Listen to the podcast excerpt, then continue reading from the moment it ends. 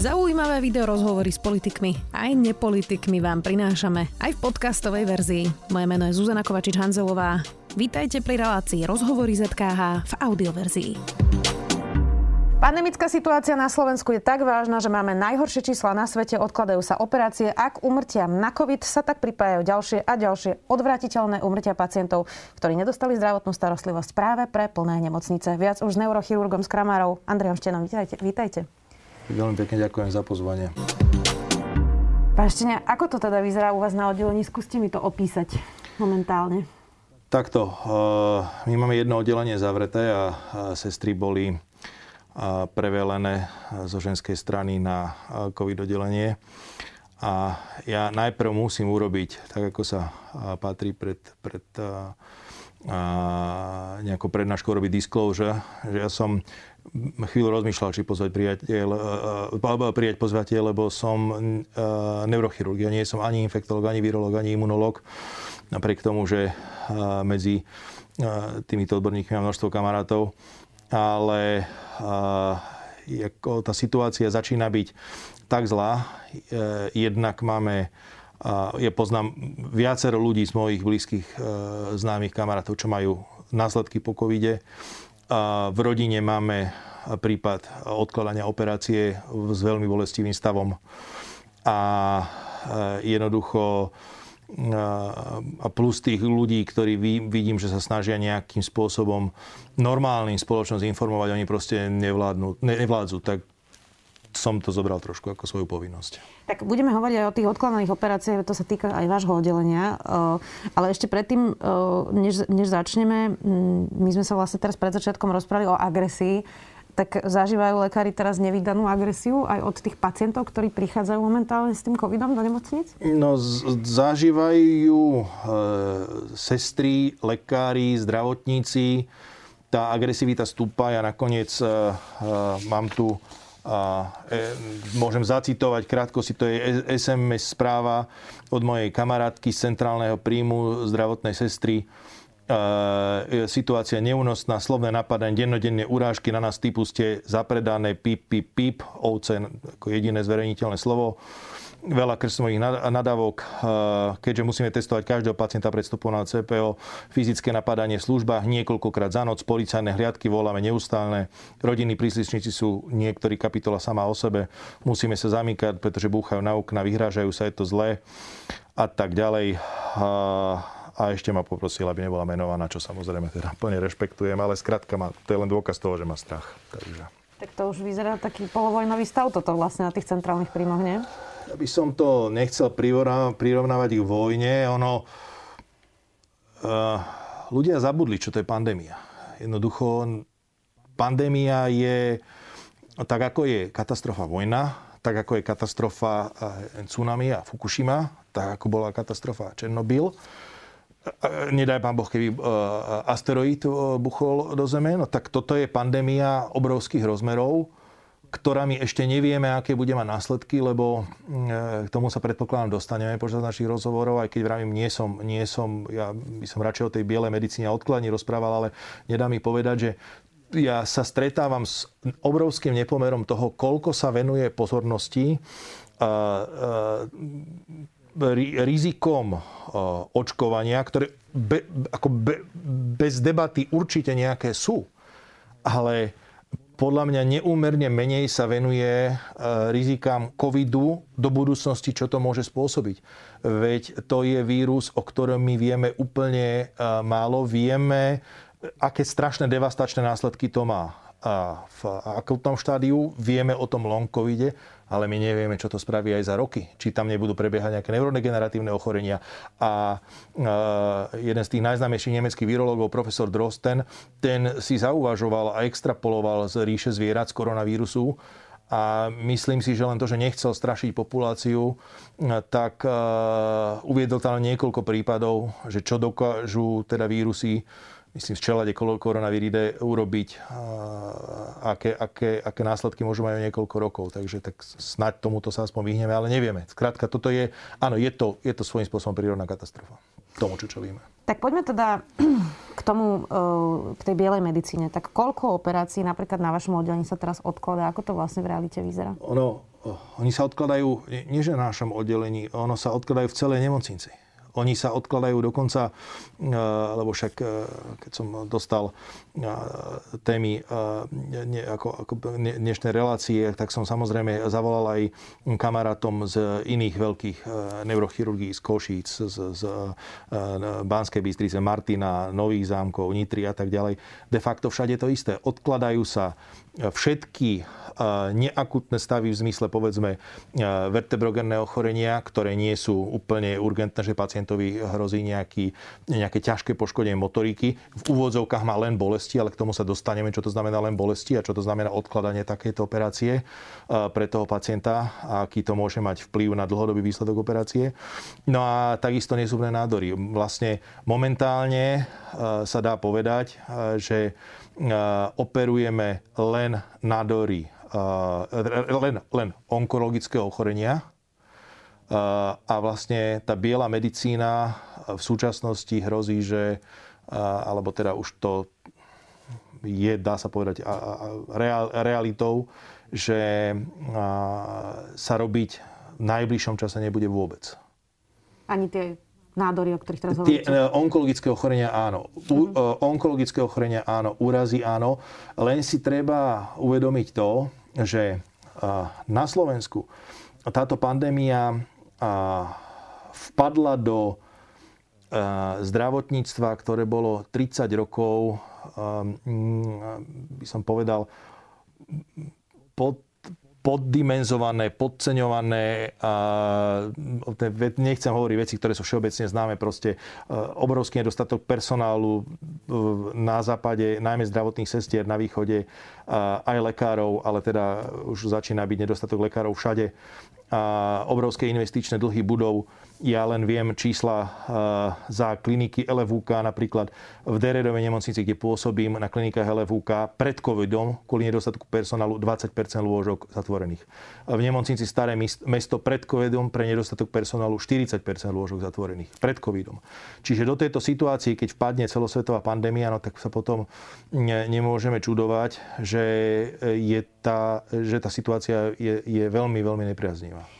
Skúsme obyčajnému človeku vysvetliť, že čo to vlastne znamená odloženie operácie na neurochirurgii nejakému človeku, ktorý teda, ako hovoríte, nezomiera, nemá nejaký ten úplne najakutnejší stav, ale má naplánovanú vážnu operáciu na neurochirurgiu, že nie je to len nejaký ako vyberanie znamienka, keď to poviem tak ako laicky.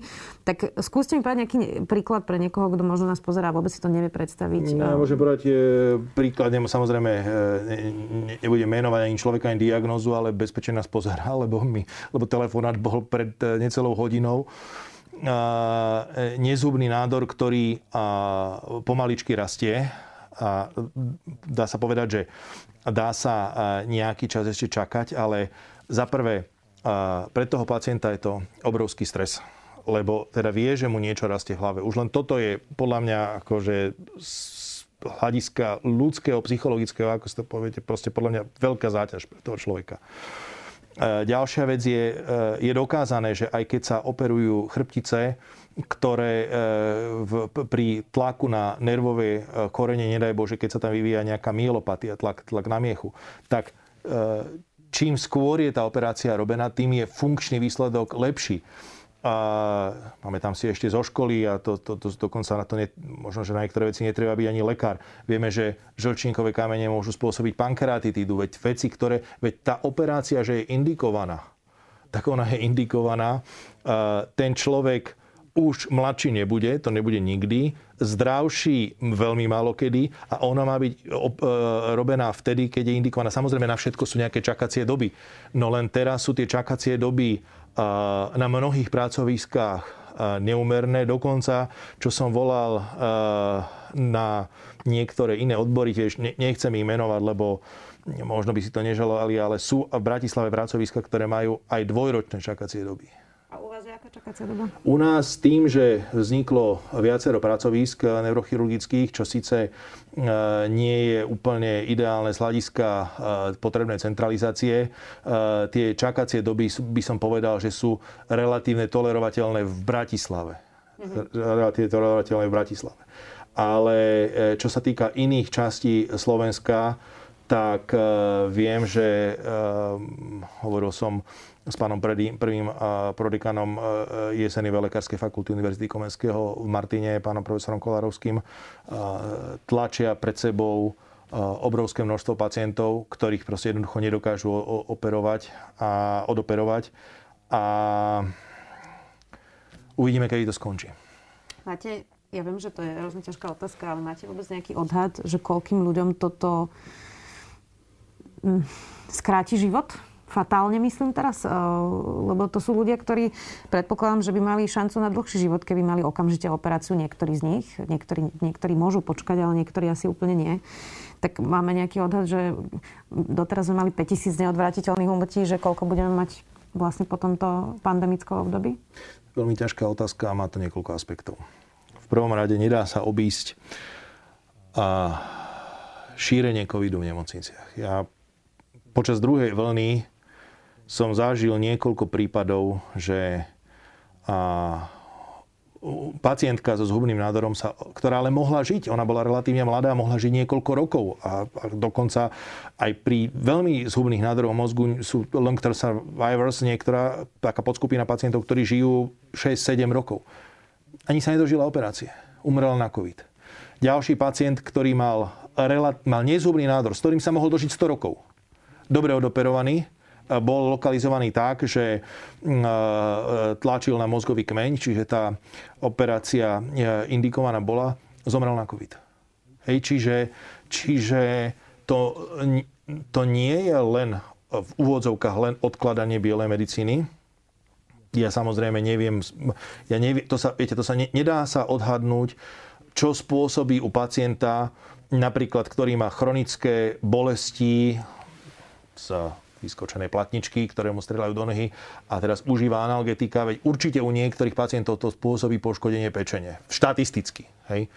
A, takisto z tých nádorov, o ktorých je predpoklad, že budú raz pomaly, tak štatisticky u niektorých z nich sa môže stať, že teda prekvapia a zistíme, že to e, medicína je o pravdepodobnosti. Čiže ja vám to neviem e, vyjadriť v nejakých číslach, to sa aj tak ukáže vlastne ex post a excess mortality, veď tá sa bude vyhodnocovať, predpokladám, v celej Európe. Ale e, to, čo, to, čo je naozaj e, pravda, že bez pochyby tá pandémia spôsobuje umrtia ľudí nie len na samotný COVID, ktorý je teda podľa mňa ochorenie strašné z toho, čo som mal možnosť vidieť, a nie len poškodenie zdravia následkom covidu, ktoré takisto môžu byť strašné. Môžem vám povedať niekoľko skúseností, o ktorých viem aj z môjho blízkeho okolia, alebo z to mojich kolegov, kamarátov, o ktorých mi rozprávali. Ale takisto e, spôsobí e, umrtia u ľudí, ktorí budú, ktoré budú spôsobené úplne mimo COVID.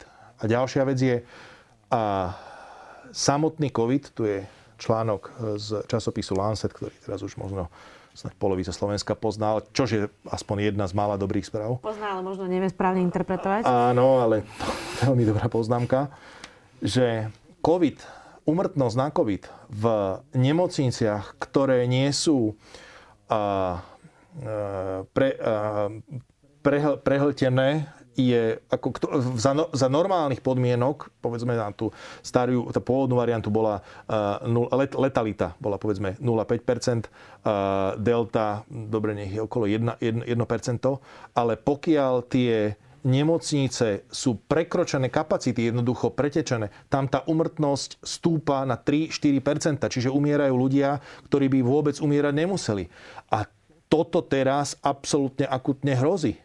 Podľa tých informácií, ktoré, ktoré počúvam jednak e, v nemocnici a jednak aj z médií. Však myslím si, že to nie, ako je to všeobecne známe a myslím si, že stačí si otvoriť niektorý z denníkov, prečítať si za 15 minút správy a každý pochopí, aká tá situácia v nemocniciach je. Proste, že je, alebo teda každý, kto chce pochopiť. Jasne, treba čítať tie mainstreamové, e, nie tie alternatívne. Mm, keď teda hovoríme o e, pre, preťaženosti tých nemocníc, že práve keď už budú pacienti na chodbách, tak ako sme to videli vlastne z Talianska, tak tí lekári už nebudú vedieť proste na viac ventilácií a viac kyslíkov pacientov. My tu sedíme vo chvíľach, keď sa stretáva koaličná rada ide rokovať o lockdowne. Je to niečo, čo už je naozaj neodvratiteľné a čo vy lekári naozaj hovoríte, že naozaj by sme mali spomaliť, aby sme odľahčili nemocnice práve tým trojtyžňovým lockdownom? Pozrite sa, uh, poviem vám svoj názor, lebo mám tu možnosť napriek tomu, že je to možno príliš odvážne. Ale uh, samozrejme, o tomto majú rozhodnúť odborníci a o tomto majú rozhodnúť ľudia, ktorí sú oprávnení o tom rozhodnúť. Ale už uh, u jedného pána ministra sme zažili, že jeho návrhy boli zamietnuté a videli sme následky a teraz to má byť u druhého pána ministra zdravotníctva, že jeho návrhy majú byť zamietnuté a znovu uvidíme následky, ako, ako, ako kedy sa poučíme. Potom, potom je um, otázka, že vlastne um, čo od nich chceme, keď to takto povedať. Takže, takže asi toľko. Ja si myslím, uh, môj názor je, že vzhľadom na to, čo hovorí aj táto publikácia, že umrtnosť na COVID v preťažených nemocniciach je neporovnateľne vyššia. Že e, môj názor je taký, že pravdepodobne ten tvrdý lockdown bude, bude nevyhnutný.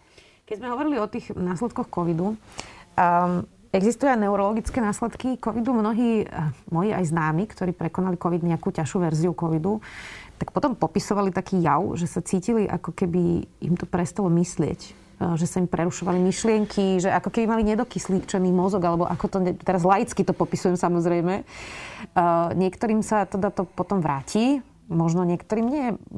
Ako, ako vlastne vysledujete tie následky covidu práve neurologicky?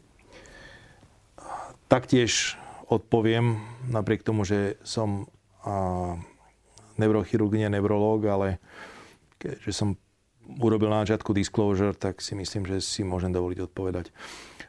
Tí vaši známi, ktorí majú zrejme ten, ten tzv. brain fog, to sú možno ešte niektorí z tých šťastnejších. Tá, to ochorenie je zradné v tom, že zatiaľ čo u niektorých e, ľudí, ktorí ho prekonajú, de facto prejde úplne bez akýchkoľvek následkov. U niektorých majú následky, a to aj neurologické, ale nie len, veď to napadá myokard, obličky a, nie, neviem čo všetko, ale, ale a, to, tie neurologické následky môžu byť od tzv. polineuropatie, ktorá sa môže prejaviť bolestiami z okolností včera som videl, tam na niektorej z televízií bola pacientka, ktorá prekonala COVID a stiažovala sa na bolesti nôh, tak môžem povedať, nebudem hovoriť odbornosť ani, ani, ani mesto, kde daný chirurg pôsobí, ako nebudem hovoriť konkrétny chirurgický odbor, ale môžem povedať, že poznám kamaráta, ktorý má následky covidu ako, ako, ako bolesti končatín Takisto môžu byť trvalé poruchy čuchu. Môj kamarát, nelekár, je to, je to inžinier, ktorý poznám ho 30 rokov a veľmi radi, on je kávičkar. My sme vždy spolu vychutnávali kávu, ako je to môj dobrý, dobrý kamarát, mimochodom karatista s čiernym pásom a tú kávu si už asi nevychutná, lebo už mu, nevo, už mu, už mu nevonia, vonia hovorí, že mu sa zmenil. To nie je, že keby, keby to bola že strata čuchu, ale to je, to je zmena čuchu, tá káva mu odporne smrdí. On už ju, a je to, trvá to už tak dlho, že je otázka, či sa to niekedy vráti. No a potom sú až ťažké kognitívne zmeny. Ja, asi by som mal povedať, k tým kognitívnym funkciám, skrátka ťažké poruchy myslenia, až tak, že dnes som volal s kamarátkou imunologičkou, má vysokoškolsky vzdelaného, veľmi, pôvodne veľmi múdreho človeka, ktorý skončil s ťažkým organickým psychosyndromom a je rád, že trafí domov. Ako následok covidu. Hej. Takže, takže ten covid e, práve preto je tak zradný, a, a, lebo u časti populácie vlastne nemusí vyvolať nič a u časti populácie môže skončiť s veľmi, veľmi vážnymi následkami. Čiže a bohužiaľ to je, to je z môjho hľadiska alebo z môjho pohľadu je to absolútne nešťastné pre náš typ spoločnosti. A viete, poviem to takto. Keby to bola ebola, e, pre tých, ktorí nevedia, čo ebola, je to veľmi smrteľný, šíriaci sa, je to, je to nebezpečný vírus s obrovskou smrtnosťou. No tak keby na to umieral, alebo stačí pôvodný SARS. Keby na to každý tretí človek umieral, tak všetci poslúchajú ako hodinky. Keby to bola naozaj, ako sa hovorí, chrípočka, no tak chrípku, aj keď chrípočka, chrípka zase není také ochorenie, ktoré treba podceňovať. Ale vieme, čo od nej môžeme čakať. Ale toto je práve na tom rozmedzí, a plus ešte má to tú neuveriteľnú zákernosť, že vlastne napadá to len niektoré vekové kategórie, čím staršie, tým viacej. Aj keď už v súčasnosti tento delta variant uh, ide stále nižšie a nižšie. Ide stále nižšie a nižšie. Od pacienti uh, nad 40 rokov, dnes som počul od, od uh, pána medicínskeho riaditeľa, medicínskeho námestníka našej nemocnice, že um, pacienti nad 40 rokov neočkovaní s, s tak ťažkým poškodením plúc, že to je neuveriteľné a ktorí predtým ani nemali nejaké závažné komorbidity. Ako veľmi vás frustruje ten level debaty Teraz môžeme začať napríklad tým, že tu sedíme v respirátore a niektorí poslanci hovoria, že majú nedostatok kyslíka v respirátore a zapaluje sa im koža. Vy v tom teda operujete 10 hodín mozgy. Ale potom aj to, že už tu máme očkovanie, a tak veľké percento ľudí zblbne proste, keď to poviem možno až tak vulgárne, nejakými hoaxami a dezinformáciami. A možno to niekedy nie je ani ich vina, možno proste majú strach a nikto im to lepšie nevysvetlil. Tak ako veľmi ste z toho frustrovaní? Ja som z toho frustrovaný, ja som z toho frustrovaný dosť. A poviem to takto. Tie, tie respirátory, uh, uh, samozrejme, že respirátory sú um, menej príjemné, alebo teda ani, ani rúška nie sú príjemné, keď pre nás chirurgov my to už ani nevnímame. Ako, ako, my sme dokonca svojho času s, s pánom docentom, teraz už profesorom Kolarovským a s pánom docentom Gajdošom aj vydali také stanovisko, že my sme chceli len ľudí upokojiť, lebo bolo, že boli také hoaxy, ako to um, zábraňuje okysličeniu krvi a tak ďalej. No my v tom operujeme naozaj, ako ste povedali, niekedy 10-hodinové operácie a jednoducho... Asi by ten pacient nechcel, aby ste si to v strede dali dole. Eh, jednak nechcel, jednak to, čo ľudia hovoria, že no ale oni operujú v klimatizovaných, dezinfe- ako v sterilných podmienkách, no tak ako operujeme aj mozgové, uh, operujú sa infekčné stavy,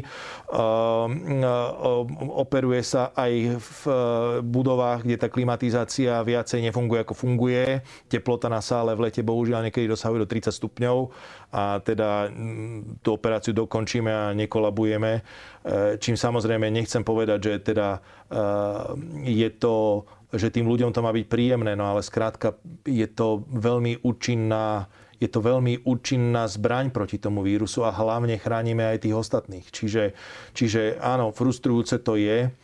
A čo sa týka uh, toho očkovania, viete, mne prípada z takého, ako, ja som, ja som chirurg, neurochirurg, nie, nie virológ, imunológ ani infektológ, ale prípadá mi z tej všeobecnej debaty, že sa nepomerne... Uh, sú, ja vidím dva problémy. Za prvé, hlas univerzitného profesora, napríklad doktora vied zo Slovenskej akadémie vied, alebo, alebo docenta molekulárnej bio, e, biológie z, z, z lekárskej fakulty, alebo, alebo, alebo docenta infektológie alebo kohokoľvek s, s dobrým marketingom, zaberie toľko mediálneho priestoru ako hlas úplného lajka s dobrým marketingom. A teraz koho máme viacej? Tých, tých docentov, profesorov, významných vedcov alebo tých lajkov? To je prvá vec. Čiže, čiže bohužiaľ to súvisí asi aj s modernou dobou. Ďalšia vec je, že tým teoreticky, ja nehovorím, že vakcíny nemajú rizika. Určite majú. Určite majú. Ale... Tak a, riziko má ísť po ulici, nie? A, to je jedna vec. Ale teda, keď chceme hovoriť o tých um, rizikách vakcinácie, tak potom by sa mal uh, primeraný, adekvátny priestor tým rizikám, dať rizikám covidu, toho, čo to spôsobuje. A tu mi prípada strašný nepomer. Strašný no, nepomer. Nie je problém tej debaty že vlastne tí ľudia nepočúvajú v tomto bode už argumenty, ale je to len o emóciách? No určite. Je to o značných emóciách. Vy ste tu predsa mali nedávno pána Martina Milana Šimečku v rozhovore, takisto poskytol rozhovor pre denní Gen to je človek, ktorý sa podľa tých rozhovorov, keď som ho počúval, on sa stretáva aj, aj s drevorúbačmi na Murani a tak ďalej, čiže e, počúva aj bežných ľudí a to je určite tá otázka sociologická, nielen, nielen medicínska. Určite. Ako a, a jeden z dôvodov, prečo som prišiel, je proste snažiť sa e, proste povedať svoj názor tým ľuďom, ktorí sú možno snáď ešte ochotní počúvať. Ako mne, ja som není veľmi šťastný, keď sa keď sa mm, tí ľudia, ktorí sa tej vakcinácie e, boja, e, keď sa nazývajú e, dezoláti, keď sú rôznym spôsobom urážaní. Ja si, ja si nemyslím si, že je to úplne správne. Ja, ja, ja, ja chápem ich obavy, ale z môjho hľadiska sú podinformovaní o rizikách toho samotného ochorenia a celkovo podinformovaní v tom, čože to tá vakcinácia vlastne ľudstvu pre, e, priniesla. Akých strašných ochorení nás vakcinácia zbavila. Louis Pasteur, keď e, e, očkoval prvého človeka, bolo to 9-ročné dieťa a očkoval ho vyschnutou miechou králika s miešanou, myslím, s destilovanou vodou alebo s čím. A jednoducho, samozrejme mal to predtým vyskúšané na psoch, ale jednoducho a následne, keď zachránil život prvým ľuďom, tak, tak e, to je známy prípad, e, kde v, Rúsk, kde v Rúskom Smolensku dohrízol besný vlk 19 e, ľudí a, a, a miestny lekár, ktorý Pasterové poznatky teda o nich vedel, prišli zo Smolenska do Paríža a 16 ich zachránili. A keď sa tí ľudia po mesiacoch vrátili, tak sa tam tí miestni ľudia prežehnávali a pokladali to za zázrak. Hej. Ako, ja teraz nebudem hovoriť, samozrejme, besnota, vieme okamih nákazy, to je to hryznutie, dlhá inkubačná doba. Tá vakcinácia je dokonca po tej expozícii, čiže ja to nechcem prirovnávať, ale, ale, ale skrátka si myslím, že uh, je tý, ako keby prevládala v spoločnosti nejaká iracionálna hystéria a tiež mi to nedá, ja tu nie som od toho, aby si to komentoval, ale ako my nemôžeme chcieť od politikov, aby, aby situáciu nekomentovali, lebo však preto sú, ale nemuseli by to zneužívať. Um, veľa teraz diskutujeme o tom, že čo to spraví vlastne s personálom. Vy ste už hovorili tie štatistiky, kto, koľko lôžok vlastne kvôli nedostatku personálu sme už pred covidom mali zatvorených. Časť sestier aj lekárov už odišla po druhej vlne. Tak ako sme na tom vlastne s tou vyčerpanosťou lekárov a sestier prečo by to niekto mal chcieť ešte ďalej robiť, túto profesiu? Ja vám poviem konkrétny príklad. Ja som stretol v rámci druhej vlny kamarátku z nášho ára, sestričku, ktorá sa práve prezliekla z Tajveku, stretol som ju na, na, na chodbe nemocnice. A lebo ten odchod cestier je naozaj obrovský problém.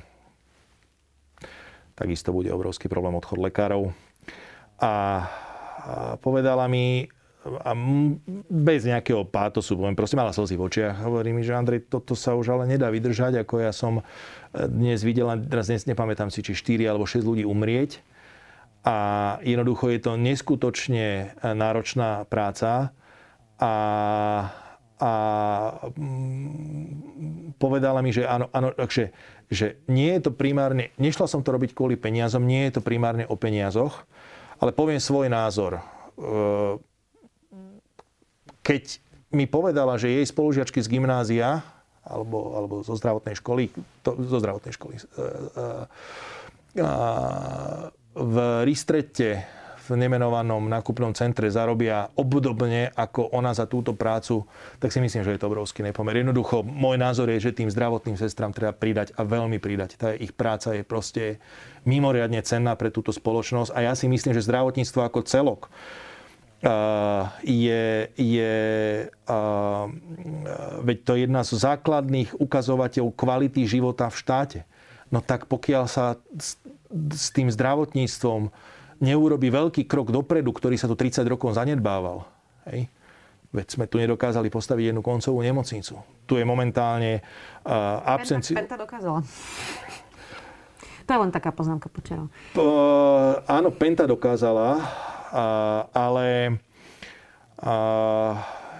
ako, toto by bolo na dlhšiu diskusiu. Nedá mi... to skôr ironická poznámka, jasné. Ja, ja iba hovorím, že teda Šart to mohol dokázať, keby chcel, ale... Bola... Uh, áno.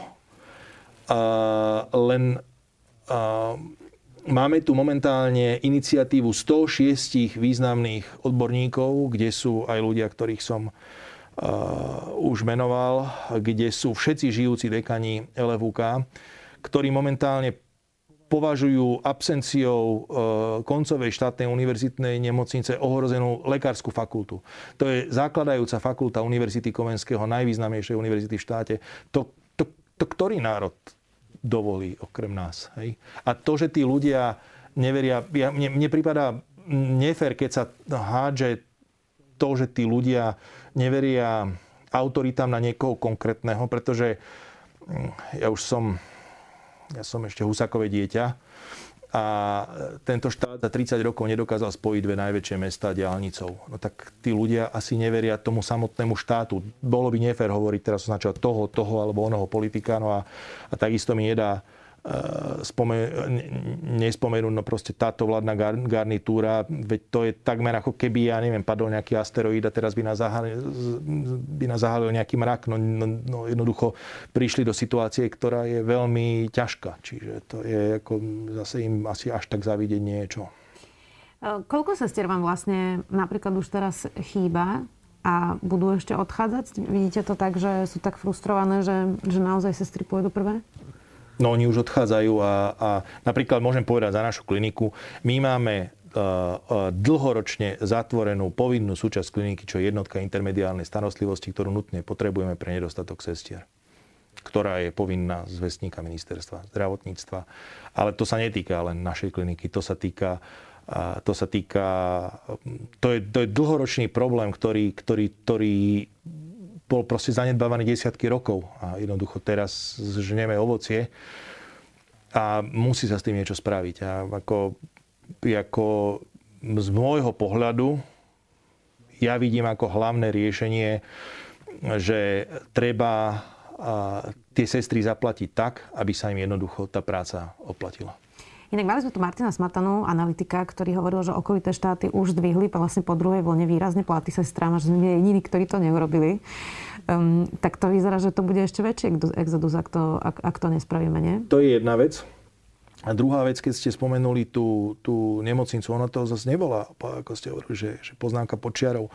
Ona to bola poznámka k veci. Uh, v drvie väčšine európskych štátov je štandardom, že e, najvýznamnejšia e, časť, nakoniec vidíme to aj teraz pri covide, najvýznamnejšia časť zdravotnej starostlivosti alebo tie najťažšie prípady, ale nie len pri covide, aj pri iných zložitých e, a ťažkých ochoreniach, sa poskytuje v, v štátnych alebo inou formou verejných univerzitných nemocniciach. Ono totižto, typickým príkladom sú AKH alebo, alebo, alebo pražské nemocnice, a keď je základnou a absolútne legitímnou súčasťou nemocnice vytváranie zisku, no tak je ťažko si predstaviť, že v takejto nemocnici by mohol prebiehať vývoj nových technológií, veda, výskum, univerzitná zdravotná starostlivosť na takej úrovni, ako je to bežné, povedzme 60 km odtiaľto vo Viedni alebo, alebo kúsok vedľa v Brne. A, a pritom lekárska fakulta a Univerzity Komenského v Bratislave pripravuje budúcich lekárov takmer pre polovicu Slovenska. Takmer pre polovicu Slovenska. Čiže a ten, a ten odchod a to viem, že je to v prípade najmä lekárov, ale určite aj sestier, veď kto chce robiť v podmienkach, ktoré sú proste naozaj neprimerané, no tak to súvisí aj s tými pracovnými podmienkami. Ja nikdy nezabudnem, rozbiehali sme jednu novú metodiku, mali sme u nás jedného pána profesora, jedného pána docenta z, z Viedenskej AKH, a keď sa pozerali na zhodou infekčný pavilón, kde sa teraz zachráňujú stovkám ľuďom život, tak sa ma pýtal, že však tam vám padajú kachličky, že či sa nebojíme, že, ako on sa to v dobrom pýtal, či sa nebojíme, že to niekoho, ako, že to niekomu padne na hlavu. No tak proste, no. Čo mu na to máte povedať? Takže to je... Je to, je to komplikovaná situácia. Zdravotníctvo na Slovensku má obrovský, tie budovy majú obrovský investičný dlh a vravím, je to jeden zo základných atribútov kvality života v štáte. Mám pre vás záverečnú otázku, pán doktor. Vy zostanete na Slovensku alebo tiež zvažujete, že toho máte plné zuby? Ja som ponuky zo zahraničia mal dokonca z dvoch štátov, ale ja chcem ostať na Slovensku. Ja som sa tu narodil a nech to znie teraz akokoľvek bez nejakého bez nejakého patosu. Ja mám proste Slovensko strašne rád. Ako ja som tu doma, ja tu mám kamarátov, rodinu a ako ja, ja, ja by som tu rád ostal. Uh, otázka je, či tu ostanú moje deti. Ja by som chcel, aby tu ostali, alebo teda, keď to takto môžem povedať na záver relácie, či tu ostanú deti moje, mojich kamarátov, mojich uh, švagrov. Ja si myslím, že by sme sa nad tým mali zamysleť všetci. Neurochirurg Andrej Štenia, ďakujem pekne, že ste si našli čas. Veľmi pekne ďakujem za pozvanie. Počúvali ste podcastovú verziu relácie Rozhovory ZKH. Už tradične nás nájdete na streamovacích službách, vo vašich domácich asistentoch, na Sme.sk, v sekcii Sme video a samozrejme aj na našom YouTube kanáli Denníka Sme. Ďakujeme. Som Janka Imrichová a zaujíma ma, ako funguje ženské telo. Prečo menštruácia bolí, za čo môžu hormóny, keď fungujú, aj keď nefungujú, ako je to s antikoncepciou a ako s vyšetreniami v tehotenstve. Každý útorok sa v Ginkaste, podcaste Denika Zme, pýtam svojho stáleho hostia Petra Kaščáka, primára a prednostu ginekologicko-pôrodníckej kliniky v Trenčíne. Áno, rozoberieme aj priebeh pôrodu, či už toho prírodzeného alebo cisárskeho. Počúvajte nás vo vašej obľúbenej podcastovej aplikácii aplikácií.